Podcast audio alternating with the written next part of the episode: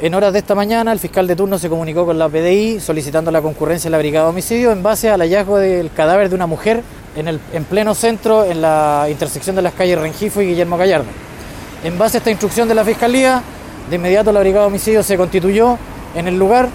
y procedió a hacer el trabajo investigativo propiamente tal, tales como eh, la revisión del cadáver, el examen externo del cadáver, donde pudimos establecer que la persona no presenta lesiones atribuibles a terceras personas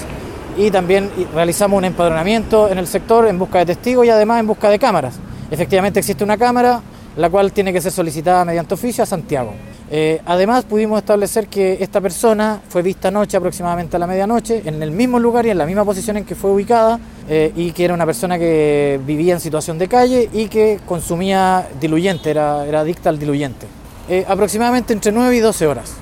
Bueno, la persona presenta signología eh, que, mm, tales como la rigidez, que está completa, es total de su cuerpo, las livideces están establecidas, en fin, son procesos cadavéricos que demuestran que estuvo entre 9 y 12 horas en el lugar,